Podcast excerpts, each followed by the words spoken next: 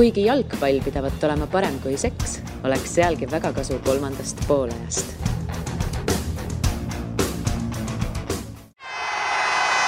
Kuulbet, aus ja eestimaine. Nonii, kolmas poolaeg jälle eetris. tere tulemast, Siim Kera, tere tulemast, Karl Juhkami, tere tulemast, Kaarel Täll. viimane siis olin mina. Siim, sulle meeldib ennustada, miks? Oo oh jaa, kohe väga hea avaküsimus tänasesse saatesse, kolmandasse poolaega. jah, võib-olla oleksid võinud ka öelda, mis saate teema on. ei, ei, okei okay., igatahes jah, premium-liigast siis täna räägime. Eesti jalgpalli meistriliiga homme, kaheksandal märtsil algab, kui Nõmme Kalju mullune meister siis mängib Paide linnameeskonnaga, jah, nii see vist tõesti oli ning täna siis saates üritame natuke oraaklit mängida. nägin ka just enne koer sulfat pirukaleti juures, et see võib-olla natuke annab mingeid selliseid võimeid juurde, mis aitab tulevikku paremini näha, aga jah, sa küsisid, et mulle meeldib ennustada, mulle väga meeldivad sellised top kümne ennustused, et täna ka siis üritame hooaja lõpu tabeliseisu töö järjekorda, järjekorda panna ning vaatame, mis välja tuleb. et ma utsitan teid, et mõelge kastist välja, et see on kõige põnevam selliste ennustuste juurest, et ma ise olen ikkagi haledalt näppu lõiganud selliste asjadega, sest mulle meeldib panna mingeid nõrgemaid ette ja tugevamaid taha ja siis on nagu hooajal põnev, põnevam jälgida, et võib-olla tõesti see minu ennustus läheb täide ja saab teoks et ma soovitan tegelikult teile kõigile praegu. ma küsisin üsna lihtsa sõbrad. küsimuse, eks ole, et kas, miks sulle meeldib ennustada, vastuseks tuli mingi konkreetne poliitiline häma, mees mingi neli minutit rääkis, ma ei tea millest, eks ole no,. mees on ikkagi valimiste lainel veel vaata, on aru saada, et see just oli, mõjutused on veel sees. teiseks ta kaaperdas saate sissejuhatuse mult ära, vastates hoopis mööda küsimusest. Karl, kes on su lemmikennustaja? minu lemmikennustaja, kahtlemata koer Sulfa mm,. aga koer Svensson, kes koer... on siin saates kohal? ma ei ole koer Svenssoni võimeid näinud, mul MM-i ajal ilmselt oleks pidanud need kausid jälle panema ja vaatama, kas kaheksajalg Paul ja kõik ülejäänud kuulsad ennustajad saavad meil siin Õhtulehe toimetuses konkurendi, aga ei teinud seda vist või tegime, ma ei mäleta, et oleks teinud. Kaarel võib-olla kodus salaja tegi äh,. hakkame pihta, laias laastus Siim rääkis ära, meie idee on panna paika äh, selle hooaja Eesti meistriliiga ja lõppjärjestus, see, milline kevadel, kes tuleb sügisel meistriks, kes langeb välja ja nii edasi. alustamegi sellest, kes saab sellel hooajal Eesti jalgpalli meistriliigas viimase ehk kümnenda koha. Karl. ma tahaks nii väga öelda mingit teist nime, aga ma ikkagi ütlen siia Maardu linnameeskond. üle, üle tüki aja on nagu väike huvi olemas selles osas, mis meeskond alt üles tuleb, sest esiliigas nad, nad tegid ju pehmelt öeldes kõik pihuks ja põrmuks kõik Flora duublid, Levadia duublid, noh, mis ikkagi aastast aastasse seal eesotsas on. Neil polnud võimalust ka Maardu linnameeskonna vastu, kes mingi sada kakskümmend kuus väravat virutas. aga no ma ei näe seda, et nad saaksid vastu, nad ei ole ennast tugevdanud siin nii palju. jah, siit tulevad väga huvitavad liikumised, mis see oli Jaapani kuues liiga. Jaapani kuuendast liigast tuleb üks endine üliõpilane, kes on ka üliõpilasjalgpalli mänginud. nojah, aga Poola kuuendast liigast tuleb ka vend ja kõik on sillas. absoluutselt, jaa. et, et ma nagu väga tahaks midagi muud öelda, aga no noh ma saan aru, see nõute pealt öelmine, ütlemine, eriti Maardu põhjal, kelle mänge liiga palju jälginud ei ole, aga kogu, kogu nagu see hooaja eelne trall, no ei ole seal väga ilusalt olnud, nad said isegi ju Pärnu vapruselt tappa, kes alla kukkus ja väga paljusid kaotas, et, et, et ei ole seda usku neisse kahjuks mm,. jätka, võta üle, kastist ja, välja mõtle ja. minul on tegelikult viimaseks äh, märgitud Kuressaare, kui me räägime Maardust, siis Äh, ega mulle tegelikult see väga ei meeldi, et Tallinna lähedalt ja Tallinnast on nii palju võistkondi, et tegelikult neid võiks olla palju vähem, aga noh, ma ei tea, Maardu, võib-olla üritavad siin taastada Maardu, Levadia, Hiilge aegu. Ja kui vaadata mehi, kes tulid kahe hooaja vahel, Kataro, Amemiya, Alger Jumadil, Erik Grigorjev, Shoha ja Saka. Alan Moones tagasi, et äh, tegelikult miks mitte, oleks midagi põnevat. Ja see Kuressaare ega neil eelmine hooaeg ju liiga hästi ei läinud, noh, võib-olla natuke tuntumad lisandused Karofeldi näol ja Rauno Tutk, legend seal Eesti eh, tagumistes otsades võib seal poolikus mängida ja kaitses ja tegi siin just nalja, et tema hakkab hoopis ründes mängima, seda vast siiski ei näe. Aga nende kahe meeskonna võrdluses eh, minu õlekõrs oleks Maardu pool, lihtsalt sellepärast, et uus meeskond ja las proovivad ühe aasta hakkama saada, et see oleks äge. ma eeldan, et sul on Kuressaare üheksas. oota, aga minu kümnes koht on alles tulemas. jah, ma tean, mind huvitab lihtsalt, kuidas sul oli? vastan kaitseväes tuntud lausega, et eeldamine, see on kõikide sinnasamuse kukkumiste ema selge. muideks kümnendaks jääb siis sel hooajal äh, Tallinna Kalevi meeskond et, äh, et tõesti ei oska mina kuskilt praegu näha, et selle meeskonna, ma ei tea, mängijate noh, puhtalt äh, komplekteeritus ei ole minu meelest hea ja ma ei näe ka nendel sellist mingisugust suvalist X-faktorit, mis võib-olla mõnel teisel Tallinnast väljast tiimil võib nagu tekkida, et noh, selline meeletu ühtehoidmistunne või mingi oma asja eest seismine või nii edasi. Natukene endiselt on ta minu silmis võib-olla siin seda ennustust tehes natukene äh, kehvalt komplekteeritud ja identiteeditu tiim natuke. Mm. Ja mida me arvame siis äh, uuest peatreenerist Aleksandr Dmitrijevist, tegelikult see oli ju ülla-, ikka väga suur üllatus, et mees lõpetas karjääri ja siis kohe järsku kõrgliiga klubi peatreener, Tallinna Kalev, Arbeiter, no eelmine hooaeg oli ju nii ja naa, aga tegelikult näidati kohati ikkagi ilusat mängu, et no mida Arbeiter oli ju tavaline, selles suhtes, et ründes pannakse täie tuhhiga. vähemalt siis... lõbus vaadata, aga... aga mida Dmitrijev suudab, see on täielik, täielik küsimärk. jah, oleks näiteks nüüd teine hooaeg järjest olnud Arbeiter ja oleks tal enam-vähem sama tiim, siis, siis ma võib-olla ei ennustaks neile nii musta tulevikku, kui ma praegu seda siin olude sunnil teen. et äh, natuke natuke palju küsimärke on selle kõige juures. aga muidugi põnev, et meil kõigil oli nagu erinev viimane, ma ei uskunud seda. ma ka ausalt öeldes jah, lähme siis juba siis üheksanda koha juurde, võib-olla siis äh, seekord alustab äh, Siim. ja jah, Kuressaare, nagu ma mainisin, ei. tahad veel midagi? ei, mul oli ju, mul läks juba endal sassi. mul oli Maardu, jah, Kuressaare kümnes, Maardu üheksas, et Maardust ma tegelikult jõudsin siin juba päris palju pajatada, et oleks vahva, kui nad jääksid sisse, see on kõik, see on kõik, millele ma tuginen. kas see Siimu eeldus pidas paika, kes sinul on üheksas? ma ütlesin, et eeldamine, siis läheb kõik asjad sinna samusesse. minu üheksas on äh, Tallinna Kalev, ehk siis ma ei näe neile nii süsimusta tulevikku kui sina, aga, aga midagi heledat ma seal nagu ka väga ei näe, et kui sa võtadki nagu selle meeskonna, kes lahkunud on, noh, igast liinist ju tegelikult väga olulised lülid, sul on Bakuid ära läinud, Sobtšenkod, Mööl ära läinud Hannes Anier on sul meeskonnas veel teoreetiliselt olemas, aga noh, temagi taastub vist põlvevigastusest praegu. kuskil jah, aprill-mai võib-olla on see, kus no, tema mängima võib no, hakata. siis hakkame vaatama kõigepealt, kuidas, kuidas nagu mees taastunud on ja mitte ainult Järva on ju ründest, et sul noh, kui alati tuuakse välja, et Floral läheb üks oluline mängija ära, kuidas nad hakkama saavad. Kalevis on igast liinist ära läinud keegi, et ja siis nagu keegi ei kahtle, et ah, nad saavad ikka hakkama, ma ikka nagu väga kahtlen.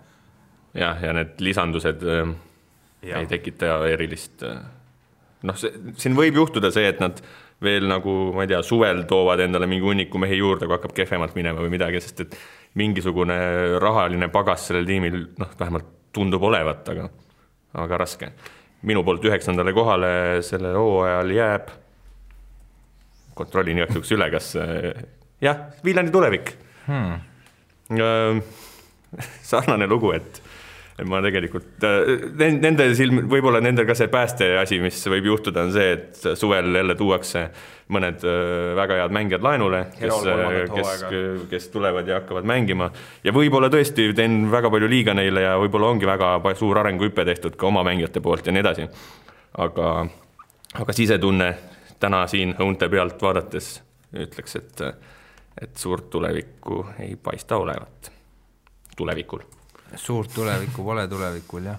kui rääkida, ma siis jätkan ilusti kaheksanda kohaga, sest mul on kaheksandal kohal seesama võistkond, kes sinul oli siis üheksas ehk Viljandi tulevik ja kui ma nüüd vaatan, siis võib-olla oleks pidanud isegi ka allapoole panema, sest noh, neil on tegelikult ju, kui võtta Riiberg, Juhkami või tähendab, Gerdo Juhkam siis läinud, Roger Teor ka et ikkagi mitu sellist kõlavat. Äh, aga neil on nüüd alles Rasmus Alles. Neil on Rasmus Alles tulnud ja Mark Edur, Siim Saar, Siim Saar kunagi Football Manager kaks tuhat viisteist oli mul päris hea, aga rohkem nagu kokkupuuteid pole, oleneb veidi ka, mis siis Kaimar saagist saab, et tema tulevik on vist siiamaani lahtine, et eelmine aasta seal Fääri saartel lammutas küll, et viimane kord, kui ta Eesti liigas käis, siis nii hästi ei läinud, aga võib-olla nüüd eh, kogemuse võrra rikkam seal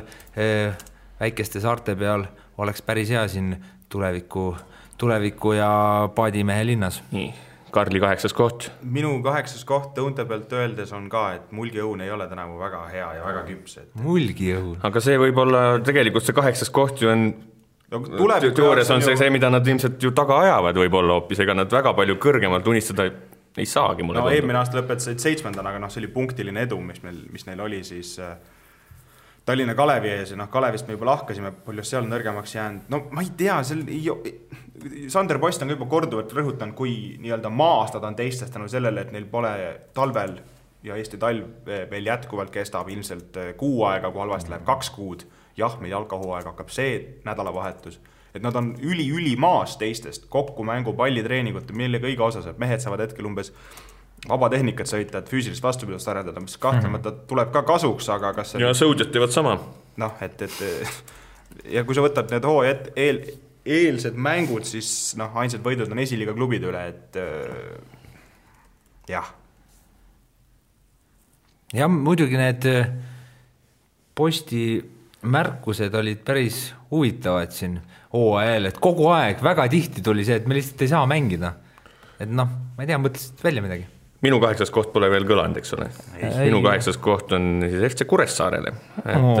väga tublid äh, saare mehed. Äh, jah, kõik see on õunte pealt, aga, aga Kuressaare tegelikult puhtalt sellise võib-olla identiteedi ja võitlusvaimu pealt ja kui sinna juurde veel panna teoorias äh, hästi töötav nii-öelda kogukonna juht ja kes seal natukene veel mingeid asju nagu selle tiimi juures juurde paneb, siis selle tiimi potentsiaal on tunduvalt suurem, kui ta noh, me näiteks eelmisel hooajal nägime, et, et need saare mehed tegelikult on ju kõvad mehed ja noh, puhtalt sellise mingisuguse kõhutunde ja mingisuguse lootuse pealt, et seal, et, et sealt võib midagi tulla.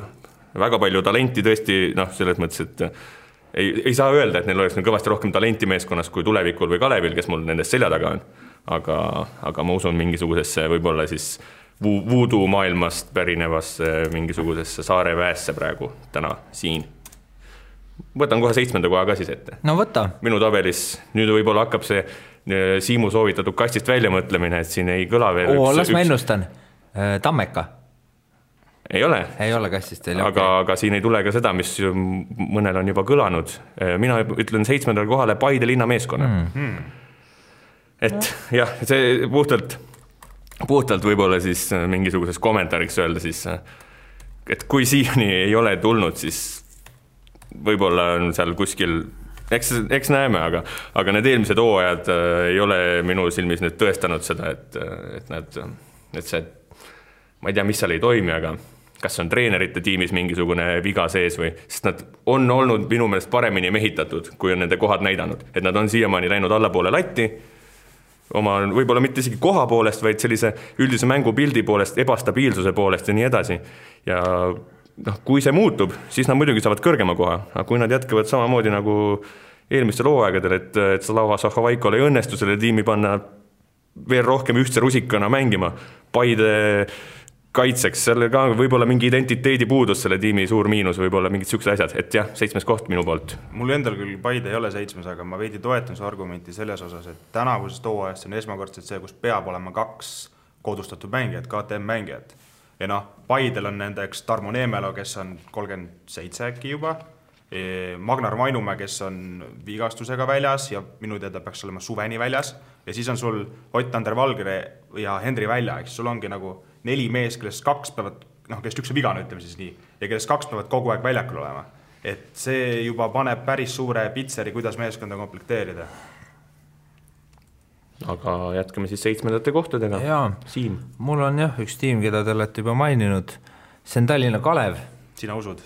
jah, ma, ütlesin. kellesse sa usud seal kõige rohkem? ma ütlesin, Dmitri on müsteerium okay., noh äkki ta on hea müsteerium, äkki ta on Eesti ole Gunnar Solskjaer, võtab siin ainult võite, ega Tall ütles enne, et ära taliturniiri maini, aga ega neil taliturniiril liiga halvasti ei ole läinud ja pealegi mulle meeldib see, ma tahaks loota, et neil jälle vedas nende välismängijatega, tegelikult neil, nad on päris häid selliseid äh, saake välja püüdnud, et isegi üllatuslikult, ma ei tea, võib-olla Vale Musa Alli on ka uus äh, superstaar või Bengali Kujate või Roger Colville Lee Bermudast. Bermuda kaitsjad äh, on ju Eesti meistriliigas tavaliselt hästi mänginud. Nii palju, kui neid on olnud. reegel on niisugune muidugi jah ja.. jah, et miks mitte loota, äkki, äkki klapib, äkki siin on keegi selline, kes äh, paneb nii-öelda väikese, väikese särtsu siin meistriliigale. Karli seitsmes koht, minu seitsmes koht rändab Saarele. mul on kuidas kuidagi neisse nagu veel rohkem usku. veel rohkem jah, see on et, et eh, noh, see alumine ots, ma kujutan ette, on kõik suht ühes supis ja, ja siis hakkabki mängima sellised eh, asjad, mida, mida kõrvalt vaatajana on keeruline hinnata ja noh, Kaarel juba, sa mainisid ka see, mitte nüüd ma Saare väga hakkaks propageerima, aga see ühtsuse või koosmängimise efekt, et juba varasematel aastatel on rääkinud, et noh, meil on siin ju Florast mehi sisse toodud ja siis pole nii hästi mängima saanud, aga kui on see oma oma gruppi, oma pande siis see mingi ühtsus tekib meeskonnal ja noh, sellega võib nagu igasugusest sohust läbi, läbi sõita ja raiuda ja mul on nagu see usk hetkel Kuressaarde, et Sander Laht samamoodi paugutama jälle ja, ja ega seal palju ei ole vaja, et ettepoole saada, et see alumine nelik, olgu, sa tõid nagu Paide siia sisse, aga minu jaoks see alumine nelik nagu teistest ikkagi tunduvalt ja tunduvalt nõrgem. mm. -hmm. ma võtan siis näiteks äh, kohe kuuenda koha üle ja siin tuleb siis meie vana hea Maardu linna meeskond. uh, mul oli meelest läinud, et võimas, way to go noh. oleks võinud veel kõrgemale panna. ei noh, vot kõrgemale läheb raskeks, aga jaa. hakka põhjendama. mulle, mul on tunne, et nendel on just seesama siit äh, Karli jutust kinni võttes, et siin võib mängida mingi, see, seda X-faktorit ei pruugi olla, aga, aga see võib olla, et nad on põhimõtteliselt üdini venekeelne meeskond, nad üdini on, on üks teineteisega harjunud. minul on alati jätnud tegelikult väga tugeva mulje Eestis mängivate venekeelsete mängijate selline omavaheline keemia või mingi midagi niisugust et kui seal asju õigesti teha, siis, siis ma noh, selles ma olen üsna kindel, et mingid kotikud neist ei tohiks saada. noh, selles mõttes, et nüüd noh, nagu vahe, vahe varem on olnud siin ikkagi tõustakse esiliigast ja lõpuks lõpetatakse hooaeg mingi noh, väga väheste punktidega. et seda ma ei usu Maardust kohe üldse. seda, praegu on mul endal natuke raske uskuda, et ma need kuuendale kohale ka panin, onju. aga, aga need teised, need kõik, kes nendest selja taga on minu siin tabelis, Maardust tagapool on Paide, Kuressaare, Tulevik ja Kalev miks nad ei võiks olla ja? miks nad ei võiks olla, et, et äh, jah, Maardu, ärge vedage mind alt, kui kõik Maardu rahvas vaatab, minge kõik staadionitele, proovige mu ennustust täide viia ikka. jätkame kuuendate kohtadega, Karl. Juhkami. minu kuues koht on Tammeka. ma tahaks nad kõrgemale panna, aga miks ei pane siis? sest see ei ole, sa võid kõike teha, see on saade. ennustus see on ennustus, ma tahan ikkagi realist olla, onju. no Tammeka meeskond, suurepärane, et nad Albert Prosa endale said, aga no see on umbes ainukene positiivne noot, mis siin vahepeal üldse minu meelest läbi on käinud, et, et, et ähm, kaitseliin, vahet ei ole, ma, ma saan aru, et seal ründes on okei okay,, Koskorit nad ei saanud ikkagi endale, siin on mingid mis iganes jamad, mis nagu ei ole seotud jalgpalliplatsil toimuvaga, aga Prosa võib ju sul ründes Koskori väravat asendada, aga kui sa kaitsed, kaotad ikkagi kaks kindlat põhimeest oma kaitseliinist, mis niigi just väga ei hiilanud enda tulemuslikkusega eelmisel aastal, et et, et oli küll, oli küll parem kui Paide kaitseliin, aga siiski noh, ma arvan, et seal, seal tuleb nagu väga suur langus selle koha pealt ja ma, ma, ma tahaks nii väga, et see Tartu Tammeka aastaks kaks tuhat kakskümmend hakkame medalite nimel võitlema, oleks õige, aga ma kardan millegipärast, et tänavu on väga suur tagasilöögi aasta nende jaoks. kuues koht, Siim Kera. jaa, minul on kirjas siin Paide linnameeskond, et sul oli vist seitsmes jah? jah, kui ma, et ma olen ka üsna samasse auku pannud ja ma ei teagi, lihtsalt ei, ei ole, ei ole õige tunne, et ega nad, olgem ausad, kui nad nii-öelda kuidagi hakkasid ennast rohkem koguma, kui paistis, et rohkem raha sinna klubisse pumbatakse, siis kohe oli selline lootus, et noh, Paide võib hakata, eks ju, seal öö, ka eurokohtadele mängima, aga noh, neid lootusi, neid lootusi on petetud. seda, seda, et jalgpallisõber mõtleks, et oo, uus meeskond seal top nelja piirimail, see on alati tore.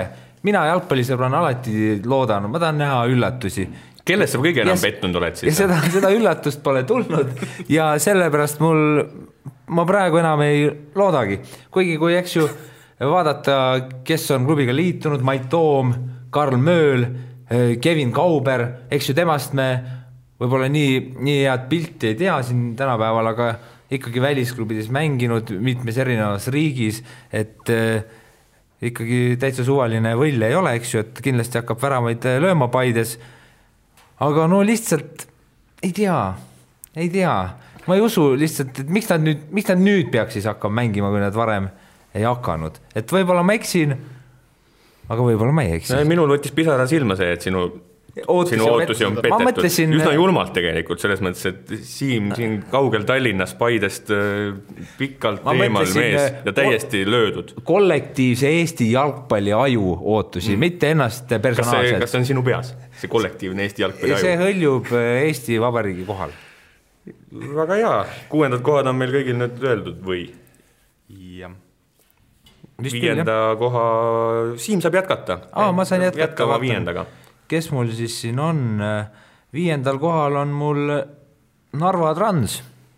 et eh, neist ka ju, neid võiks iga hooaja eel siin tegelikult kunagi ei tea, kuhu nad eh, klapivad, et nüüd on uus peatreener, türklase käe all tegelikult päris hästi mängiti, aga nüüd tema läks ära, mulle tundus Instagramist vahepeal, et ta öö, on nüüd Türgis ka töö, teeb telekommentaatori töö, et vist Besiktas ja Venerbahce mängu kommenteeris või midagi, et miks mitte Narvast ikkagi televisiooni, et see on võimas. ja Transil tegelikult on päris palju selliseid uusi põnevaid täiendusi, aga eks äh, küsimärk ole ka see, et kuidas siis äh, uus äh, Läti peatreener need Narva mehed mängima saab ja muidu sa tahaksid öelda ta nime, see on nagu lahe nimi on tal, jaa, tuleb meelde. ei tule meelde.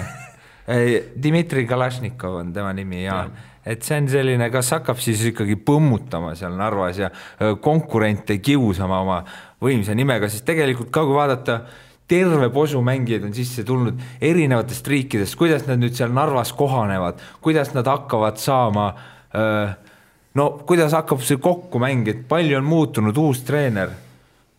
Õhtul saab jah minna Rooro klubisse, eks ju, aga päeval peab, päeval peab trenni tegema ja ja kuidas neil see välja tuleb, see on põnev. Ja see on põnev, et seal on ka nüüd, eks ju, Saliste Florast ja muidugi Marko Meerits, et tema on ju ka Rakvere Tarvases juba mänginud eh, meistriliigas, et nüüd siis Narva Transit tegelikult päris põnev karjäär ja hea väravat muidugi, et kindlasti eh, fantasy sõpradel ka, et miks mitte Marko endale väravasse panna ma võtan siis üle, mul on lihtsalt ka Narva Trans, ega mul pikka juttu selle juurde ei hakkagi nüüd rääkima, Siim tegi siin põhjaliku ette, ettevaate kõikidest, kes on liitunud ja mitte liitunud.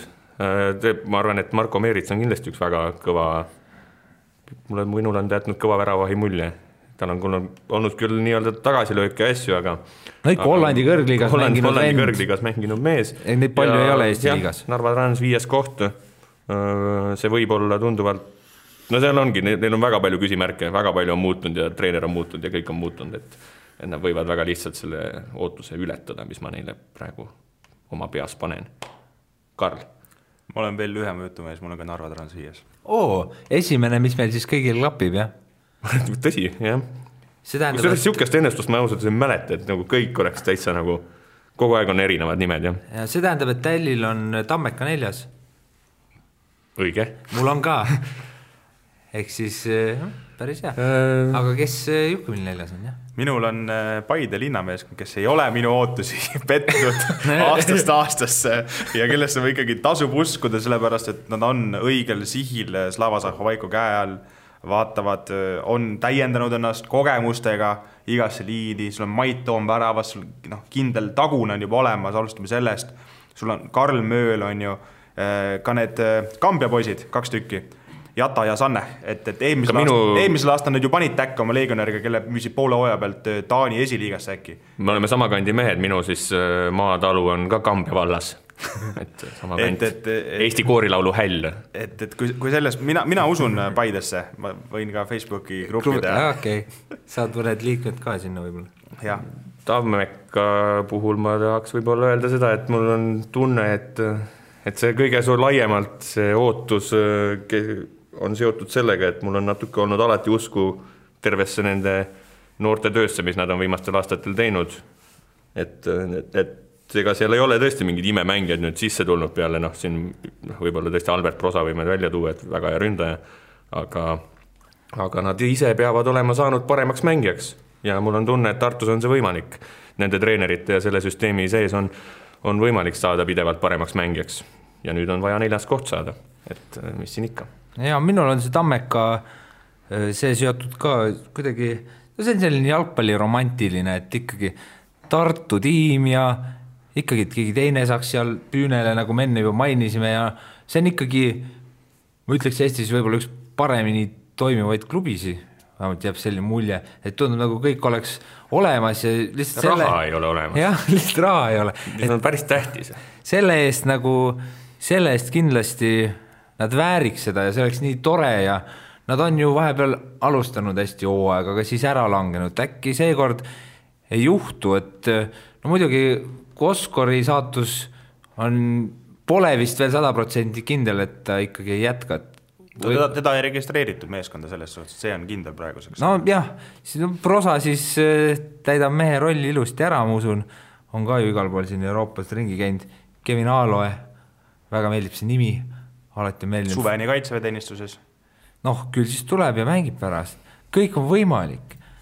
kahju jah, et Grauberg äh, Soome läks, et see oli päris pomm, pommuudis, aga ma tahaksin siiski ühe, ühe äh, kapsa või ühe kivi visata Tammeka kapsaaeda mm, -hmm. et mul on väga kaht-, kahju, et nad ei võtnud endale seda testitavat Makedoonia vasakkaitsjat Riste Iljovskit. mina tuntud Makedoonia fännina, see oleks olnud super, Piitola Pelisterist, Piitola üks ikkagi hinnatud linn Makedoonias, Pelister tehakse ka vett ju, eks Pelisterka, Makedoonia kuulsam vesi, et see oleks olnud vahva. Ja vaatasin Pitolale eh, staadionil on ka tore nimi Pelisteri klubil, Tumbe Cafe, et kui ta oleks tulnud Tumbe Cafe'st Tammekasse, Tamme staadionil, see oleks võimas. ma saan aru, et sa tahtsid selle kivi sinna kapsaaeda visata, ole nüüd hea, roni üle aia, too see kivi sealt ära, et see, see kivi ei pea olema Tammeka kapsaaia no.. aga, aga tore lugu.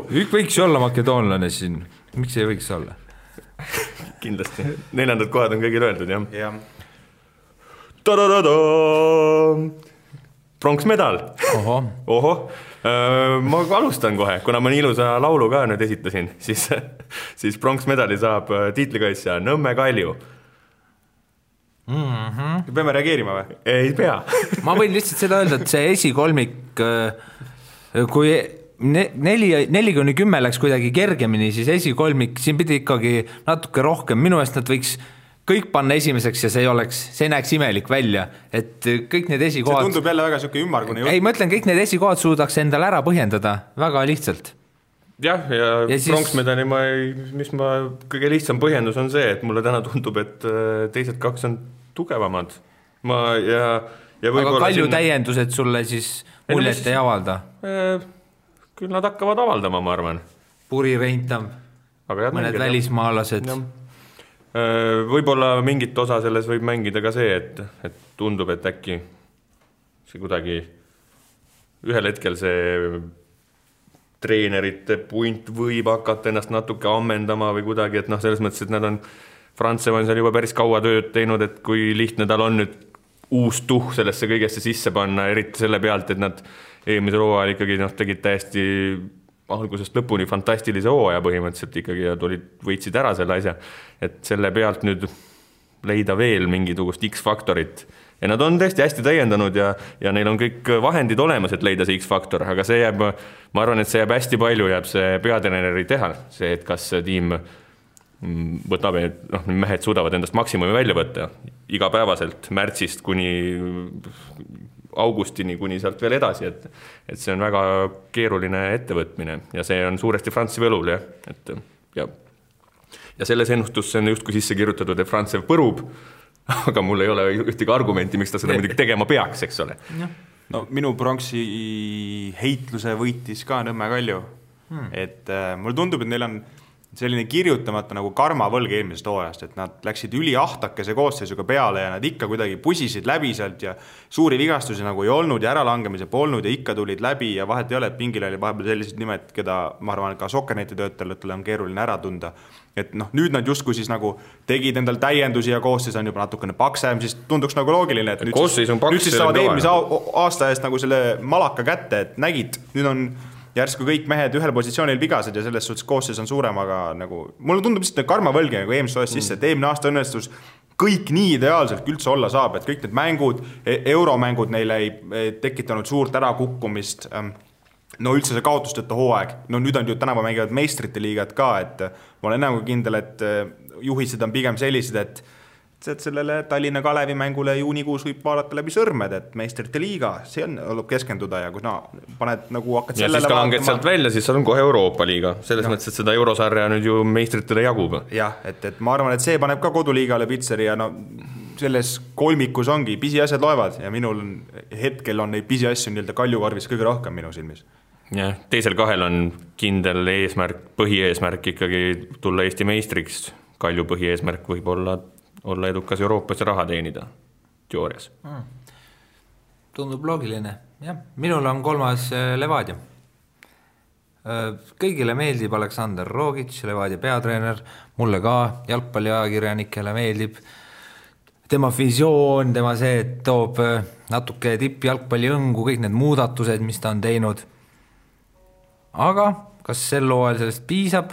loo-, loogiline oleks, et võib-olla tuleme natuke samm edasi, aga mind lihtsalt huvitab, et kuidas nad siis, kas nad suudavad Debelkot ja Sravkat asendada, kes tegelikult olid mõlemad väga head eelmine hooaeg, et Levadia on ju näidanud, et tegelikult neil need üleminekud ja need mehed, kes nad valivad, on alati päris head olnud. Ja Morelli, kes tuli nüüd tagasi, et tema peaks olema selline tuntud suurus, aga ega kunagi enne ei tea, kui see hooaeg lõpuks pihta hakkab ja see on minu jaoks Levadia küsimärk hetkel ja nagu te ütlesite, pisiasjad otsustavad, et siin sama hästi võiks äh, natuke Levadiat panna ettepoole, võib-olla homme ma paneks Levadia teiseks, aga praegu siin kolmanda poole otsestuudios on koht number kolm. tahab keegi vaielda midagi, ei taha? jah, see ongi jah, tõesti kõlab ümmarguse igava jutuna, et, et kõik, mis me ütleme siin esikolmikus, kõik on omamoodi loogiline, aga samas jah, no eks ma pärast siis vaidlen. sa oleks pidanud Maardu tooma esikolmikusse, kui sa juba kuuendaks panid, sa oleks võinud vabalt kolmandaks siis ju sama hästi kolmandaks tõusta sellesse. kui Levadia oleks Maardusse kolinud ja olnud ise Maardu meeskond, siis oleks noh, nagu vanasti, siis oleks esikolmikusse pääsenud Maardu ka, jah. Äh, teine koht no,, FC Flora, jah mm. -hmm. FC Flora, kõige suurem lootus võib-olla üldse selle jutu juures on see, et et äh, ma usun, et esimesed kaks on hooaja lõpuni hästi koos, et seal tuleb põnev heitlus, aga eriti vinge oleks, kui nad ikkagi oleks kõik kolm, noh, sama, noh ikkagi jällegi viimaste voorudeni oleks kolmel meeskonnal võimalik tulla meistriks ja see oleks nagu võib-olla selle kõige juures kõige toredam. Floral on äh, tõsi jutt, nagu ka Pelle Poolak mulle siin mõni aeg tagasi hooaja eel ütles, et et nad äh, ei karda põhimõtteliselt mitte ühtegi vangerdust ka enda nagu klubi sees, et kui nad on ära andnud mängijaid äh, laenule ja müünud, alati võtnud enda noori asemele, ikkagi lõpuks neist tulevad väga head mängijad, kes noh, Eesti mõistes väga head mängijad, kes täidavad kohti ära, et vahet pole, keda neil on vaja, kas Madis Vihmani asemele on vaja panna nüüd keegi teine mängima või mitte või kuidas see tulevik täpselt välja näeb et nad alati võtavad, neil on päris, neil on kindlalt kõige suurem see nii-öelda see back-up tiim, et neil on reaalselt mingi viiekümne mängija vahel valida, kes kõik on Eesti meistriliiga tasemel, isegi need noored. ja selle pealt ma ei usu, et nad kuidagi põruvad sellel hooajal, et nad kindlasti on tiitliheitluses sees. lihtsalt selles tiitliheitluses näen võib-olla siis trumpi ühel teisel tiimil. teine koht.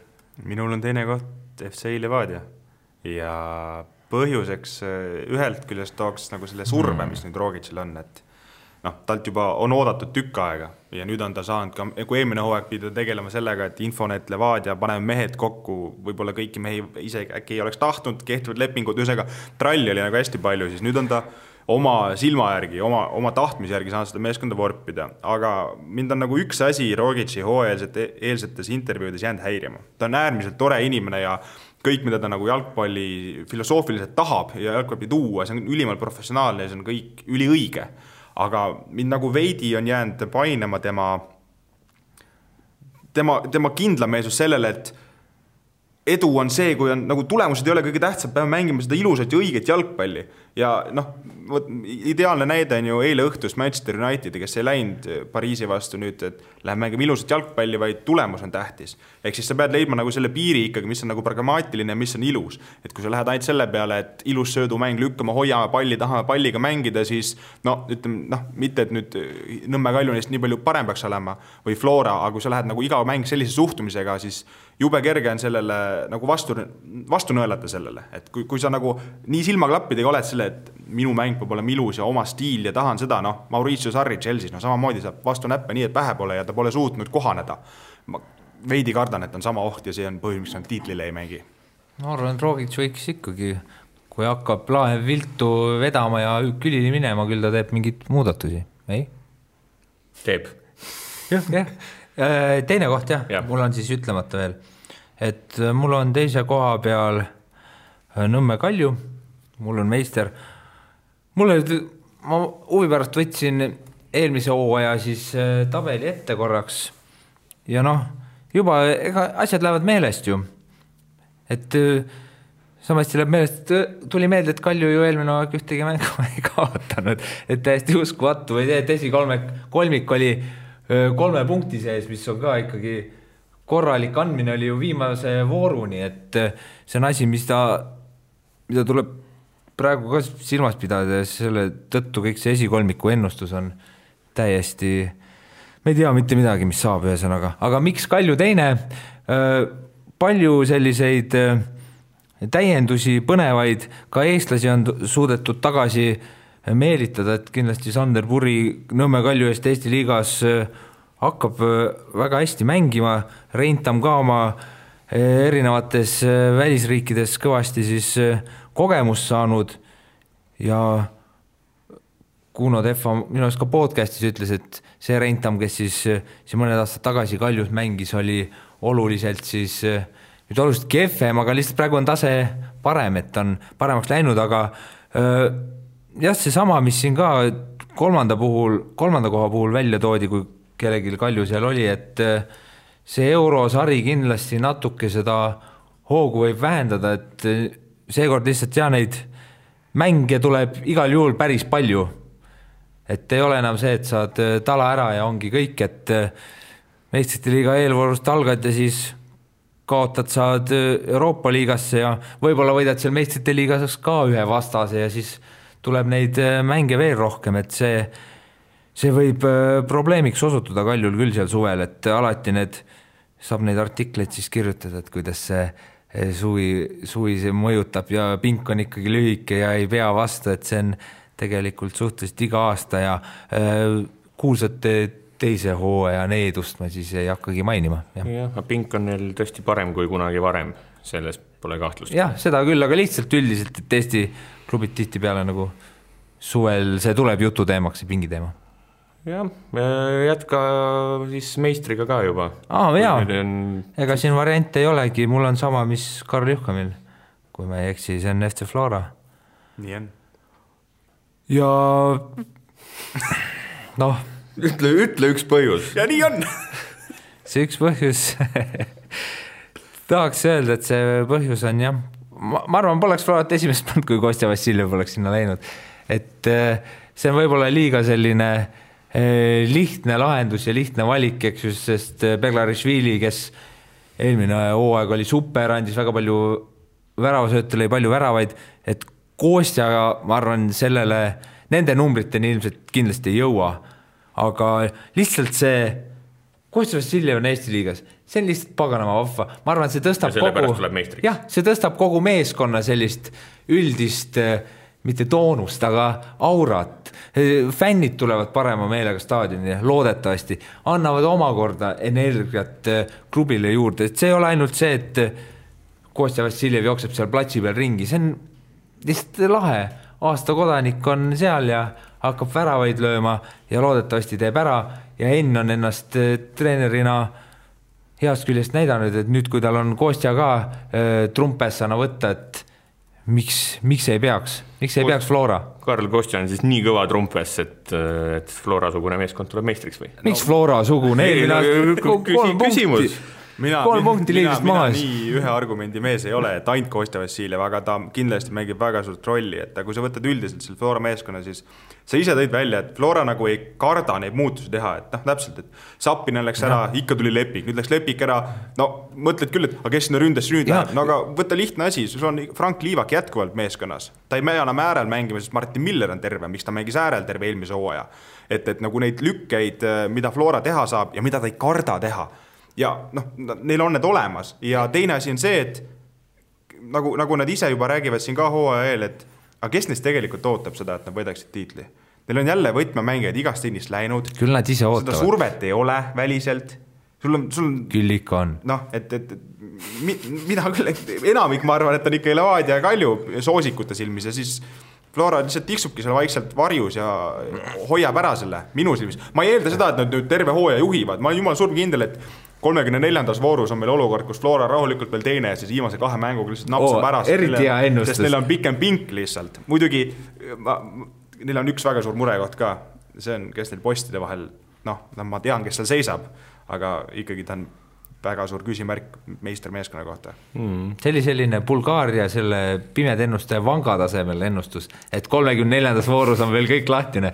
väga hea, tiitli koha pealt kindlasti. väga hea. Toomas Harija arvamust muidugi kindlasti. selleks peab ühte teise blogisse minema lugema seda. Aga, aga, aga ma ise siis eh, Toomas Harija kombel ütleksin ühe Floraga seonduva ennustuse, mis ma siin enne kirja panin. kas sa näed neid? ma, ma näeks nagu midagi tulemas, ehk siis suvel liitub FC Floraga Rimo Hunt, on minu Ohoh, ennustus. on või? sul on Rimo number telefonis, tee kohe otsekõne Ma- kolmandast poolest. ei, see parem on, kui see jääb tema teadmata, et see ennustus ja siis ta üks hetk suvel läheb sinna ja siis saab teada, et Õhtuleht teadis juba varem. Selleks jääb pool aastat ette, noh, kõva.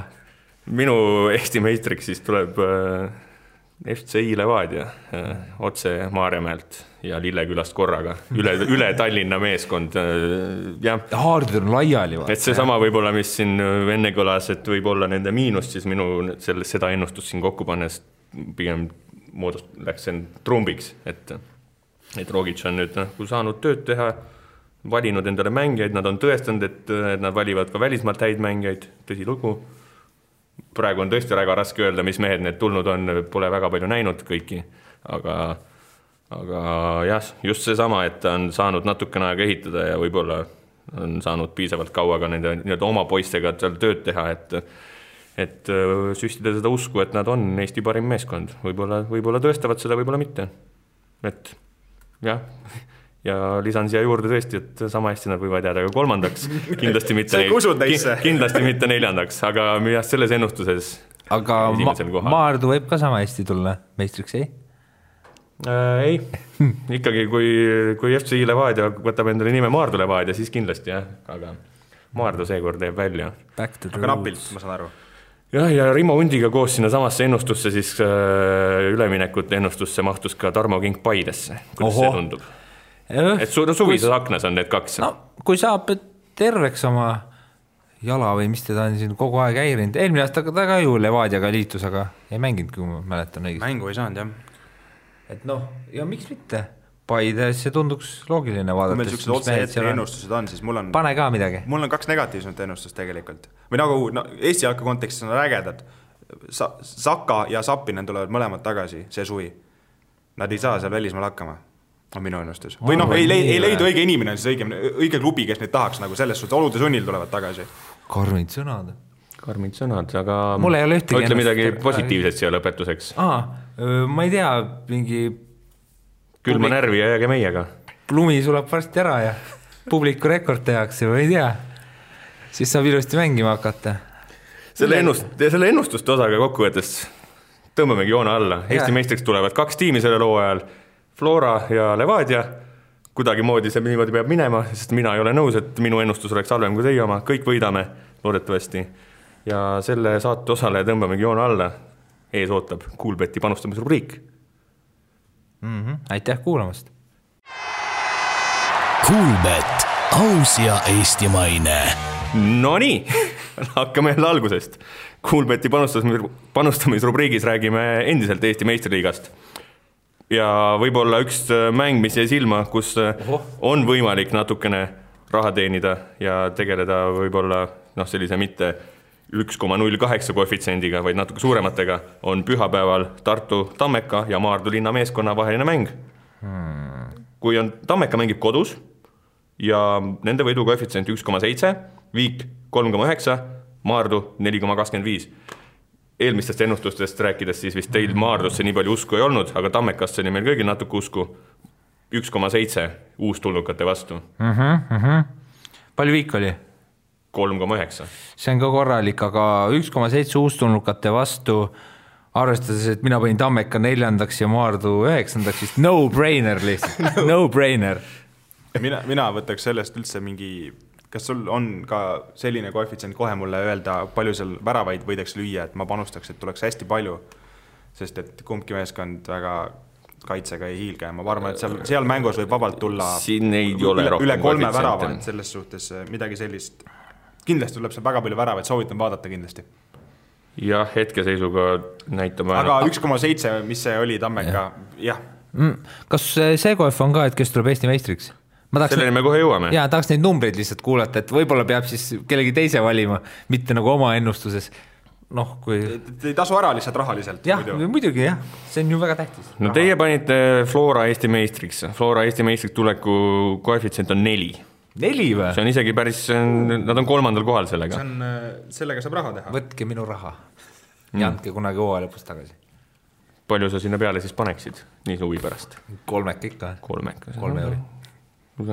Aga no, ja, ja esimesed, esimesed kohad on siis Nõmme Kalju ja Levadia, mõlema koefitsient on kaks koma kuuskümmend viis. et noh, see mm. üsna väike koefitsient selle põhjal, et. ja Floral on neli Floral on neli, ja kaks, koma kuuskümmend viis. jah. selgub, et Flora on outsider. Juhkamil oli ka Flora, ma arvan, kohe, kohe, me teame, mida me teeme pärast ülekande. nii, aga Eesti meistriks, kui tuleb näiteks Ah, äh, jaa, Maardu. Maardu, Maardu. pane need Maardu. kümnendast kohast, mulle väga meeldivad okei okay,, alustame siis ma alustan ülevalt.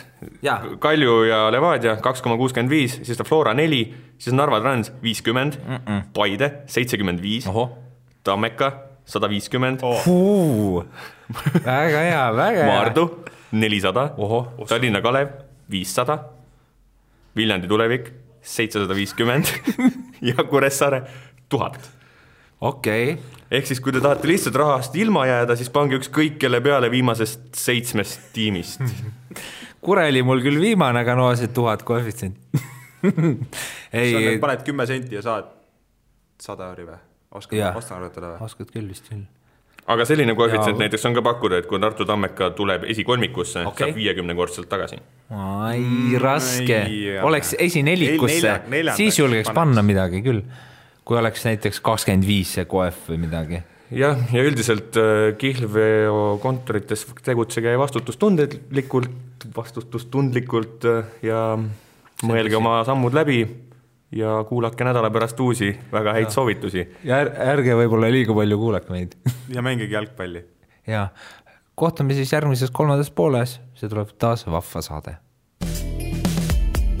Kuula meid igal neljapäeval Õhtulehest, SoundCloudist või iTunesist ning ära unusta meie podcasti tellimast. Kuulbet, aus ja eestimaine